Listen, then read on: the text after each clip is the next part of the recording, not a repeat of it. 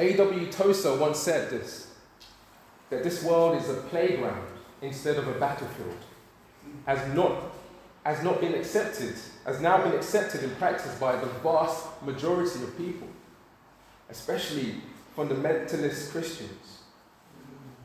See, there's a stark contrast between a battleground and a playground. I wonder if you have ever fought physically um, with someone close to you, uh, a sibling or a friend, uh, someone at work, someone that you've disagreed with whilst growing up. It's clear that uh, quarrels and fights they occur quite often with those that we're close with, those we come into contact with, that are in our personal space, right? Maybe at school, those that we live with. See, whilst I was at uni, I, I had a friend, um, this was probably second year of uni, that I, I stayed with two of my friends. And uh, my mum used to cook a batch of jollof rice and um, bring it to me, and I'd put it in the freezer. So I'd line it up, had a chest freezer, and we all used to use it, put the jollof rice in there. But every so often, my friend would go into the freezer, unknowingly, to me anyway, eat my jollof rice. And I didn't realize until I did a stock take one day, just like, these numbers are not quite the same, right? They're not quite the same as what I, I put in there. And um, so one, this used to happen quite regularly. And so one time I, I asked my mom just to put a little bit more chili, right? Just to spice it up a little bit. And uh, that seemed to deal with the issue, let's just say, okay? But there was a little bit of um, strife, let's say, between us. But that's, that's playground stuff. But there are times when there is tension between God's family. There are issues that gripe us. There's things that cause us to war with one another. And this is certainly the case here with James. We learn from James in chapter 3 um, that there are only two types of wisdom in operation with every human being. It's either you're one or the other. There is the worldly wisdom that's earthly, that's unspiritual, that's demonic. That's chapter 3 and verse 15. Whilst there's a wisdom that's from above, a wisdom that's first pure, it's gentle, it's peaceable, it's open to reason, it's full of mercy and good fruits, and impartial and sincere. We see that chapter 3, verse 17. And we concluded last sermon by that a person that's peaceable is filled with wisdom, and then they reap righteousness. They reap the fruit of righteousness. And the harvest of righteousness is sown in peace by those who make peace. That's how we concluded. As with, with usual with, with James, he has this method that he moves quickly from one imperative to another. And he transitions here from peace, and now he talks about war. Such a contrast. What causes quarrels and what causes fights among you, he asks. What are these quarrels?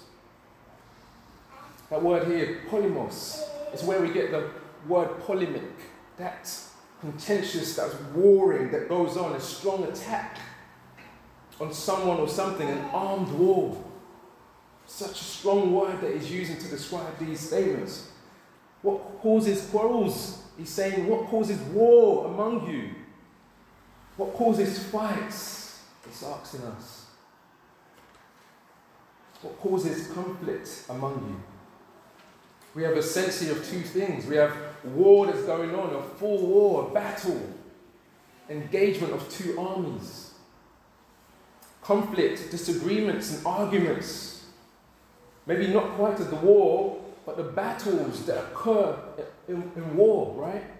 War is not just one occasion, there are battles along the way. And so we see a seriousness here in these words that describe this clashing conflict between God's people.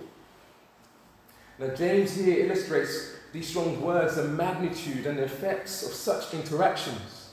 He's saying to us that to some, James, he may be too strong with what he's saying in this discourse, but if we take any lesser approach, then actually you don't see the seriousness of what he's talking about. There's an indication here of the seriousness of the contentions between the members of the body of Christ. See, we often think that these, these Christians, especially early Christians, these New Testament Christians, that they were in great unity. We know they were, right? They shared everything, everything was coming to them. Their love for one another, right? Their belongings, they shared their wealth. But we can't also miss the reality that maybe butter couldn't melt in their mouth. They, they, they weren't as perfect as we think that they were. They're just humans as us.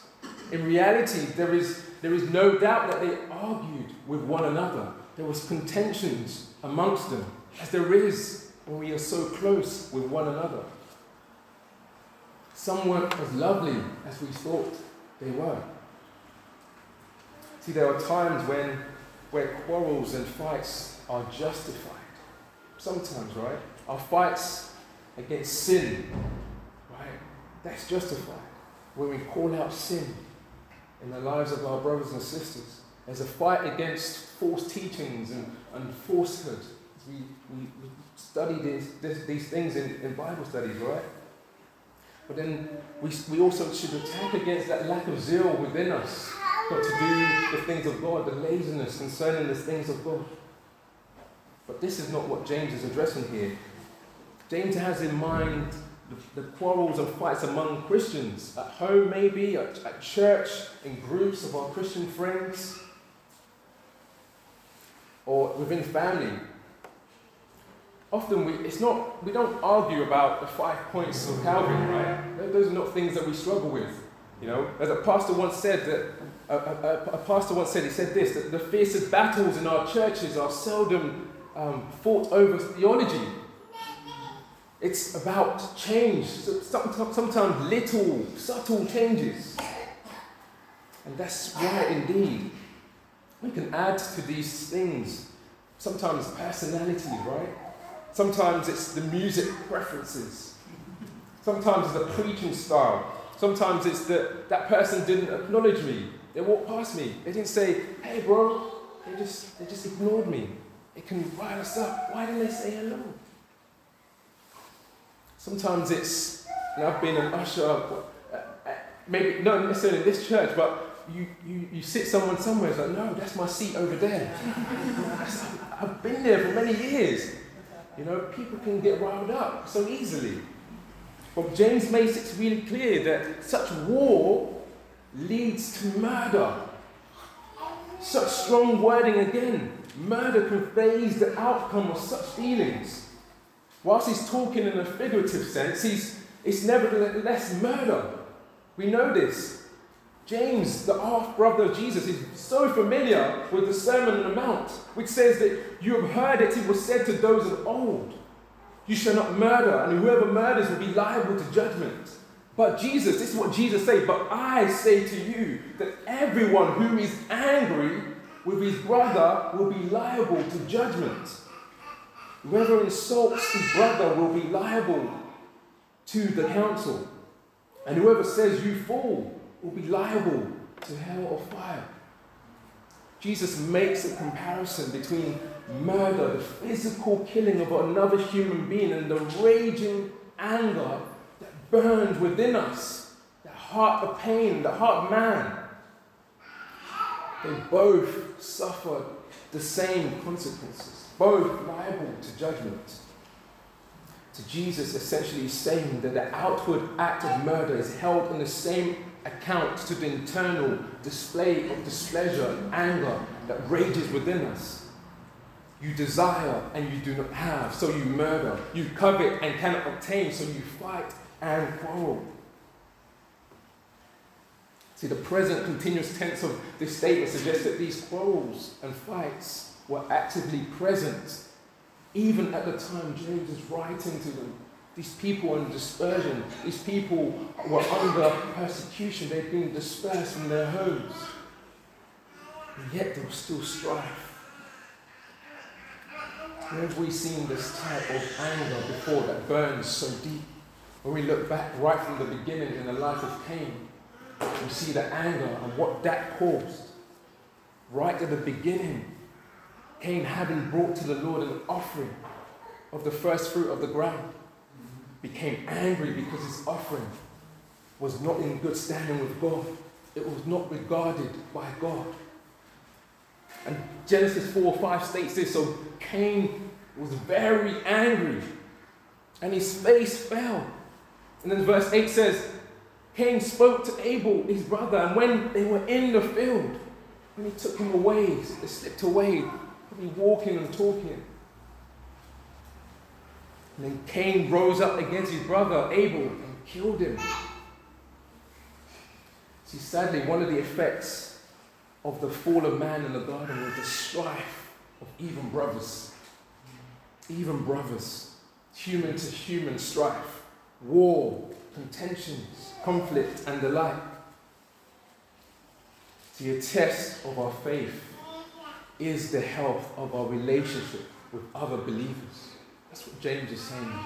This is another series of tests. He's taken us through the test of, of suffering, the test of the Word of God, the test of, of temptations, the test of, of, of, of, of, of, of looking ourselves in God's Word and, and do we act upon it or do we just read it? Now he's taking us through the test of what it means to be brothers and sisters in Christ. How are you dwelling with your brothers and sisters in Christ? What is your relationship with your spouse, your parents, your colleagues, your friends, and your neighbors? How is it like? Do you, how is that interaction? Most especially, though, to those of the household of faith, we are to love one another with brotherly affection Bible says to outdo one another in showing honor. That's Romans 12:10. To everyone, believers and unbelievers also, if possible. The Bible says that we, so far as depends on us, that depends on you, live peaceable with all. Romans 12, 18. These are the marks of a true Christian. There is a responsibility on both sides of war for resolution when we recognize each of us as sinners, only saved by grace, in Christ alone, then peace surely is the only outcome that we want. Peace has got to be the outcome that we seek. What would cause great conflict and division between these Christians who have seen Christ, some of them, who have heard Christ, who have stood for Christ, who have faced persecution for Christ?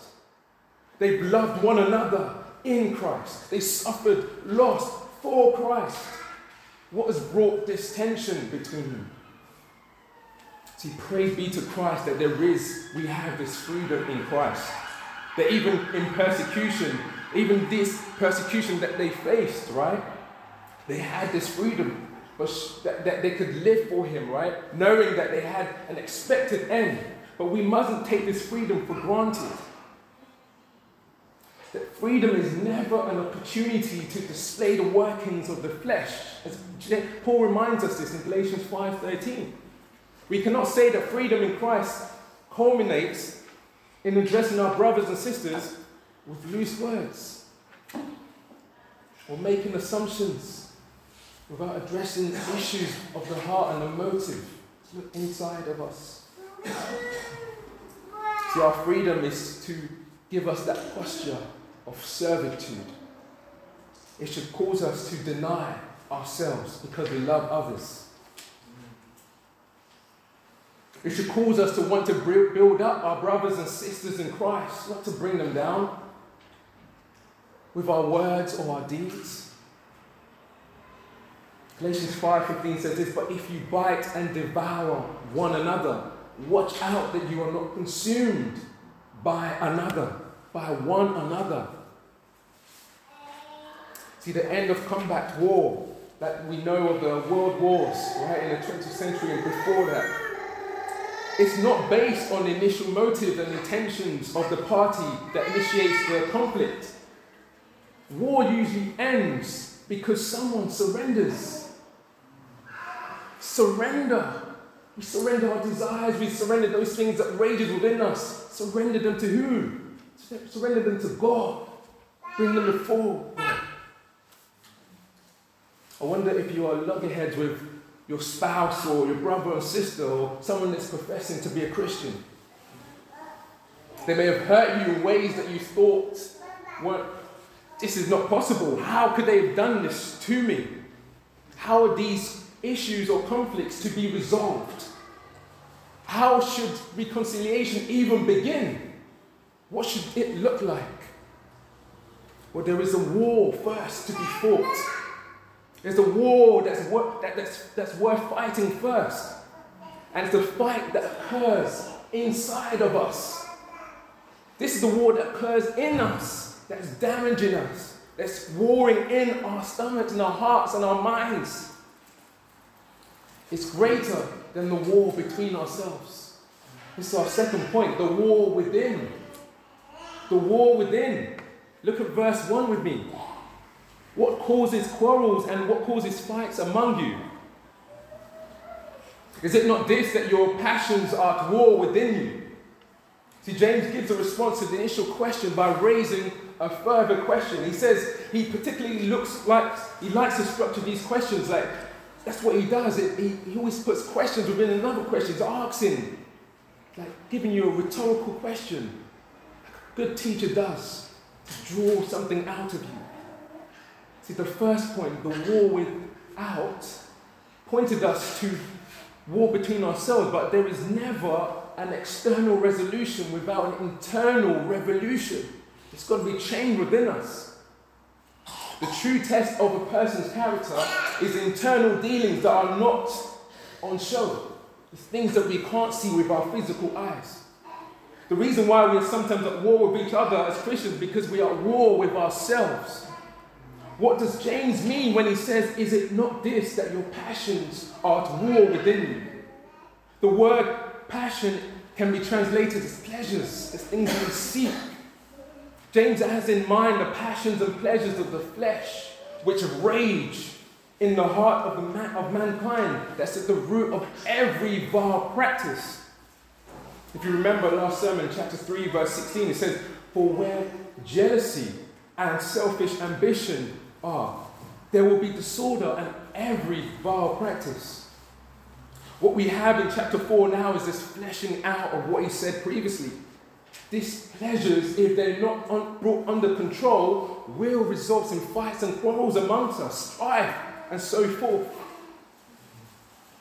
What are these passions and pleasures? What are the passions and pleasures in your life? What are the pleasures and passions of my heart? I believe he has in mind here those selfish desires, covetousness, those feelings of despair and discouragement when we meet trials of various kinds. We want to take things into our own hands. We have this desire to, like, why is God not doing anything in this situation? He's spoken to us about this in James 1, verse 2.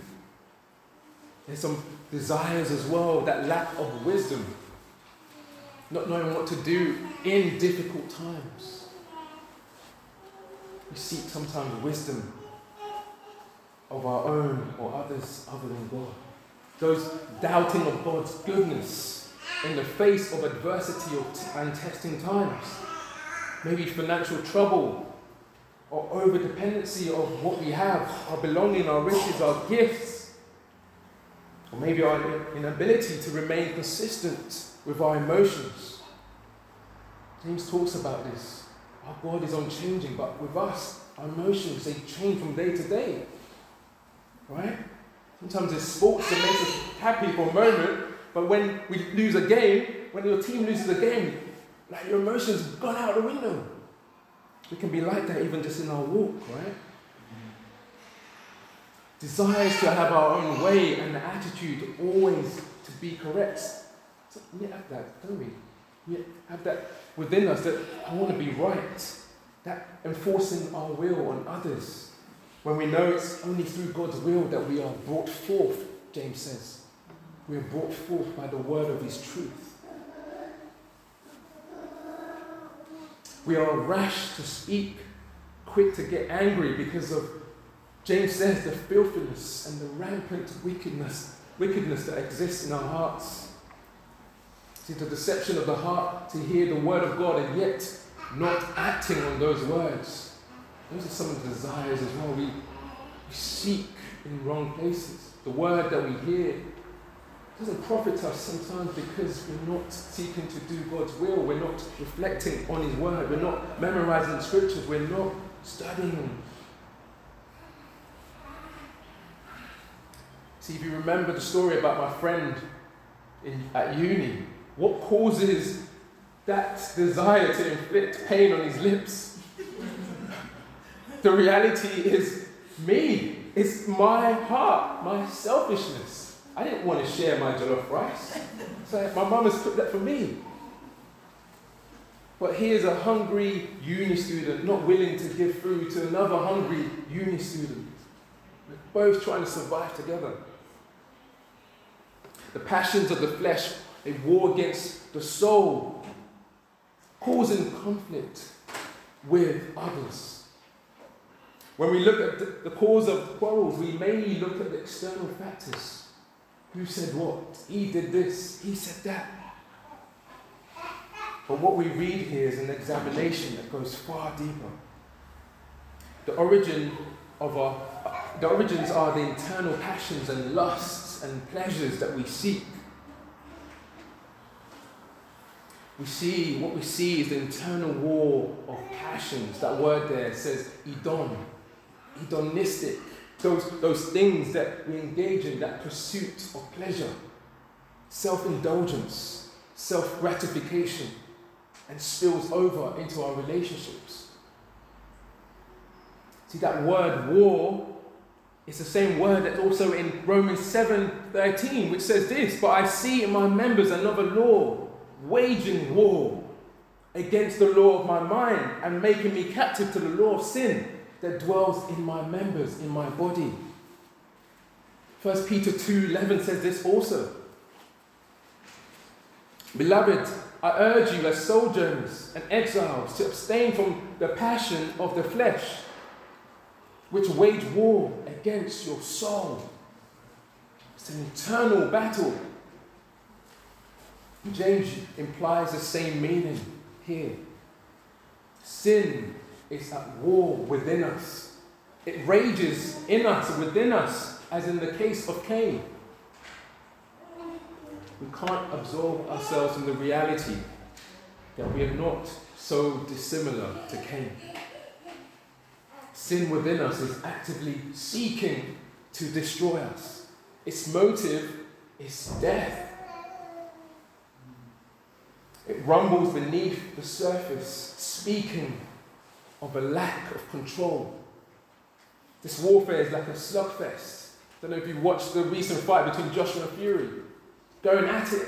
That's the war, the raging. Not trying to seek to knock us out. These desires are not always evil, however, or sinful. These desires sometimes are for the legitimate things, the things that we pursue, our work, family, but they can be out of control, and if they're not subjected to God's plans and purposes, then they become desires that we place above God Himself. See, uncontrolled desires conceive chaos that eventually births sin, and the, the maturing of sin only leads to death. We can't blame Satan for everything. We can't always say, you know, get thee behind me, Satan. It should be, Lord, help me to put my desires into check. Help me to see where my desires are, are gone wrong, have gone wrong, have gone astray.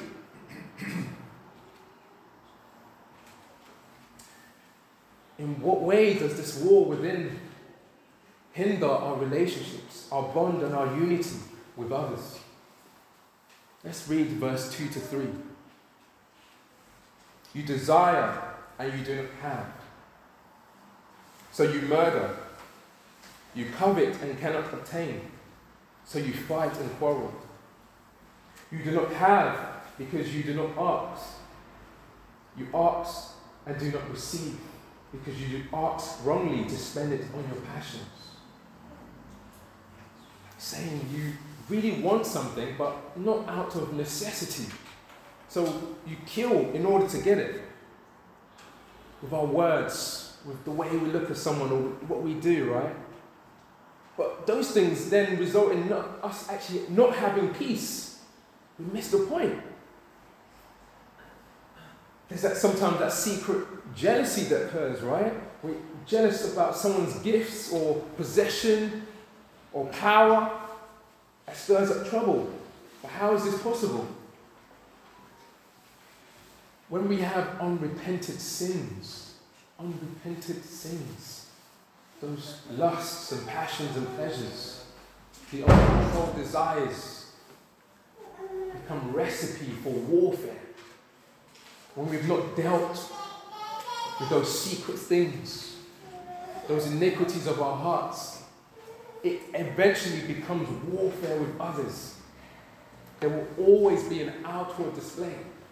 It always spills over. There's an, always an outward display of the heart's condition. It's a reality. Where there is outward conflict, we must look to see what it is, first of all, that we're struggling with. What are we struggling with internally? Is it that desire to be right all the time that causes us not to acknowledge our wrong deeds? Could it be difficulties with sexual purity that has resulted in those passions within us overwhelming us? They need to be crucified.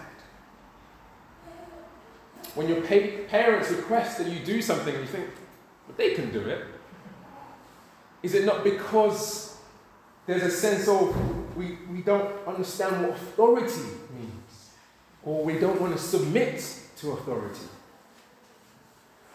I can make my own decisions, we say. We desire, we lust, we covet, we ask all to satisfy our unsatisfiable flesh. The world says, I think this is Al Capone. He says, first you get the money, then you get the power, then you get the girls. But you see, the getting, the getting, the getting, the getting, but no satisfaction. That's what the world promises. One thing after the other, continuously and continuously. But all the getting never stops. Because the thirst of the heart cannot be quenched by worldly solutions.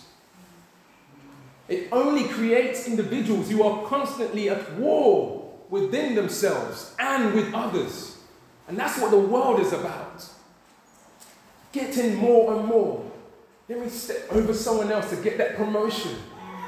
That's the war that occurs. That's worldliness. How do we fight against this? How do we fight against worldliness that raises its ugly head within us as Christians? This is our third point. The war won. Note the change in tone in transition as we go from chapter, uh, verse 2 to 3. We read this You desire and do not have, you covet and cannot obtain.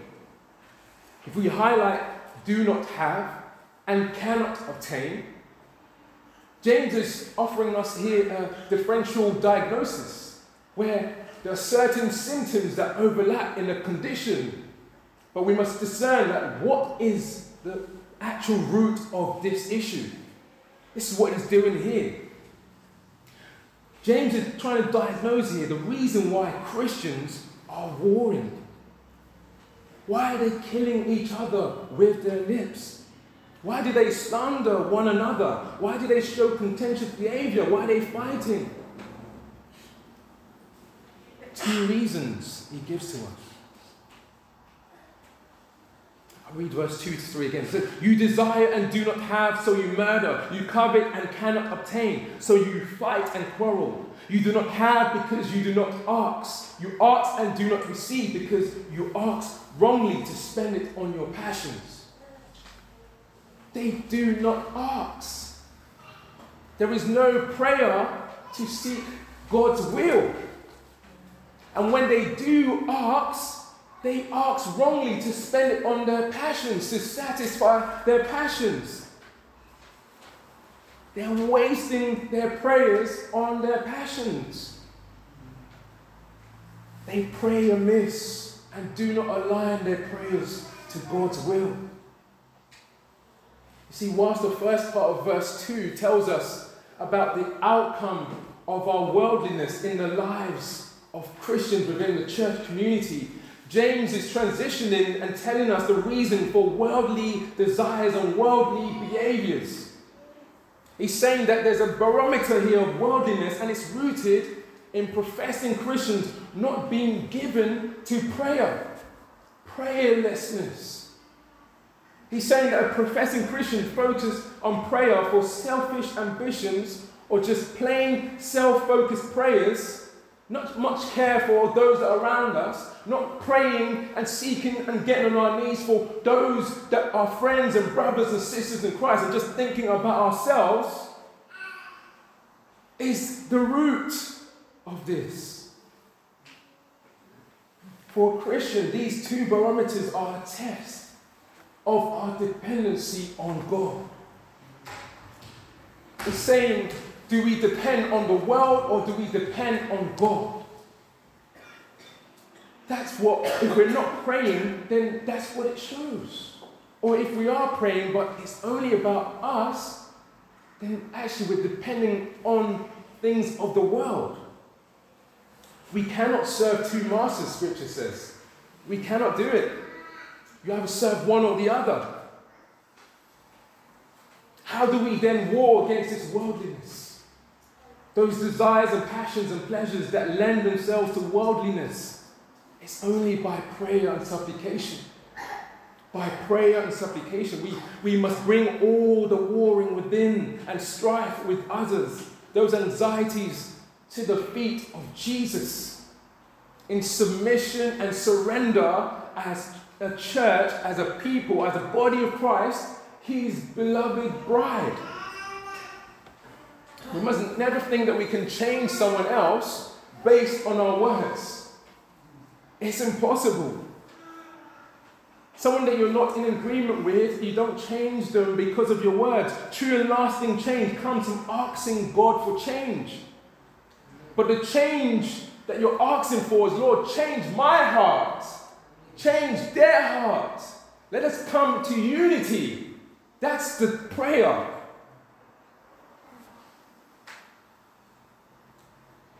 Pray that God changes your heart towards that person. Pray that God changes your desires towards that person. That person that maybe not speaking to you anymore.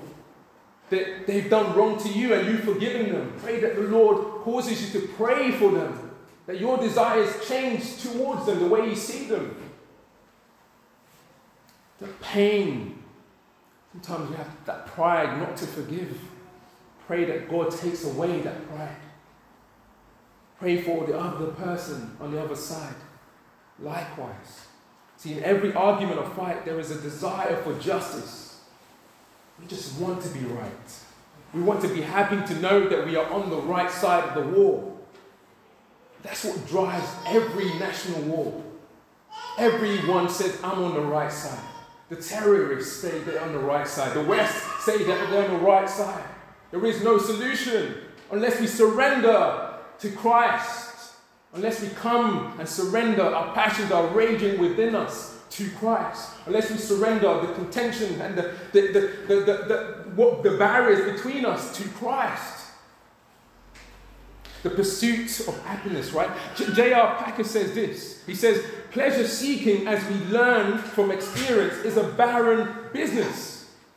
Happiness is never found until we have the grace to stop looking for it and give our attention to persons and matters external to ourselves. See, the, the pursuit of pleasure or our passions is futile if we seek such things to fulfill just only my joy, my happiness. How do we find that satisfaction that resolves our pursuit of those passions? It's only found in Christ. How do we know this? The scripture tells us, James tells us. James says in verse 4, he says, You adulterous people. James is warning these Christians and us today. He's saying, God the Father in the Old Testament, who has declared himself as the husband of Israel, he's saying to us today, right? He said in Isaiah 54, verse 5, he's chosen people, he's called them his husband. That they are his people, his bride, and he is their husband. He's called them, he has chosen them, he has loved them, he has made a covenant with them to never leave nor forsake them. But we know that God's people strayed. They wandered, prone to wonder, we, we sang earlier. Various ways they left and did not fulfill that covenant on their side. They sinned and they played the harlot. They committed spiritual adultery with others and other nations. They worshipped idols in the lands that they were taken to in exile. They did not stop to wait for the Lord. They sought to seek and take things into their own hands. They had their own desires that we must know by our way that we will make this possible. God is not here. He's not looking after our own right, they say. That word adulteress, when we look at it deeper, it talks about adulteresses. You see, in sending his son Jesus Christ, clothed in human flesh, we are born in Christ, born of Christ, born forth by the word of truth. We are made spiritually alive. We have a better covenant in Christ. We are the bride of Christ. We are the people of Christ. He has called us his own. He has ransomed us and redeemed us, paid the price on the cross for our sins. He nailed it to the cross. He has made us white as snow. That is our identity. He has made a covenant through the shedding of his blood on Mount Calvary for your sake and my sake. James is warning against spiritual adultery. Let us not be adulteresses, seeking satisfaction in the world, seeking things that are not of Christ, seeking things that never brings true and lasting satisfaction. We must seek Jesus, who gives us access to the Father, who has ended all strife, who has suffered in our place, who did not speak out when he was suffered, suffering, when they beat him, when they spoke against him, when they reviled against him. He fulfilled and strived on and pursued our joy.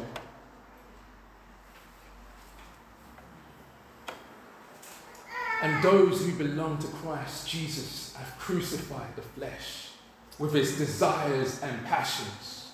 That's what Galatians says, 524. See, our identity as true Christians is that our desires and our pleasures and our passions have been nailed to the cross of Christ.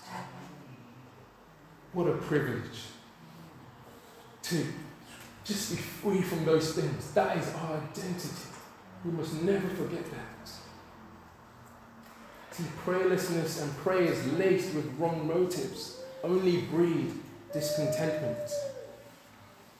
The reason, the primary reason why we as Christians struggle even with our good desires and our pursuit of good pleasures is because we are not enjoying the peace and contentment that comes from continuous spiritual prayer and fellowship with our Lord and Savior Jesus Christ. As we're not pursuing that, then we can't pursue those things with our brothers and sisters, pursuing peace with our brothers and sisters. We need the help of Christ. We must continuously come before Him to pray. We must continue to commune with Him on a daily basis with the help of the Holy Spirit. God wants us to ask. That's what James is saying. Scripture's clear that if we don't ask, we don't receive. If we don't knock, the door won't be open. If we don't seek, we won't find. But what are we asking for? We're asking for God's will. We're asking that God's will to be done. That God's will, the Bible says we shall receive God's will when we pray. That God's will we will find. That, that God's will and His way will be shown to us. He will open it to us when we ask. See, no one can know the Father unless we know Jesus, who has revealed the Father. In Him dwells the fullness of God. If you're not trusting in Jesus and not repented from your sins, then you have no access to this infinite spiritual blessings that we have in Christ that's been bestowed on Him. Him that's received all authority in heaven and on earth. He has to be our primary desire. If you don't grow to know Him as your Lord and Savior, if you don't desire, desire Him and hunger to be with Him, hunger to, to, to know Him, thirst for righteousness, then we prove that we're still holding on to worldly ways. How is this war on worldliness won? It's won by growing in desiring Jesus as your greatest and satisfying person. It's hungering for that. Lord, I want you to be the number one focus of my life, the number one thing that I pursue. That all these other things are the works of man. I want to know you, Lord. Teach me. And the Bible says He will answer that request. We must grow in intimacy with Christ. Each day, knowing that we are the bride of Christ. How do we treat one another? We know it, it's husband and wife waking up in the morning, you say hello to one another, you greet one another, you make each other maybe a cup of coffee or tea, and you speak to each other throughout the day. It's conversational, isn't it? And that's how we are to be with the Lord, talking with Him, praying with Him. It's not just a time that we associate, oh yeah, this time I'm going to pray. We commune with God, commune with Christ each and every day. Despite little things, stepping out of the house, Lord, be with me. Strengthen me, guide me. Lord, help my desires for those around me, my neighbor that I walk past every day for the last year I haven't said hello to. Help me to say hello to them. Let's grow in fellowship and love with other believers. When the Lord works in our desires, and our intimacy with Him, it only spills out in love for others.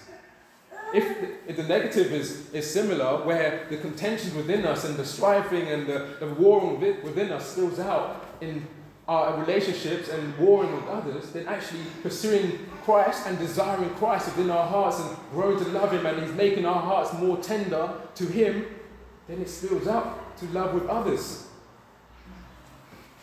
See, coming together with God's people on a Sunday is not solely just what we receive.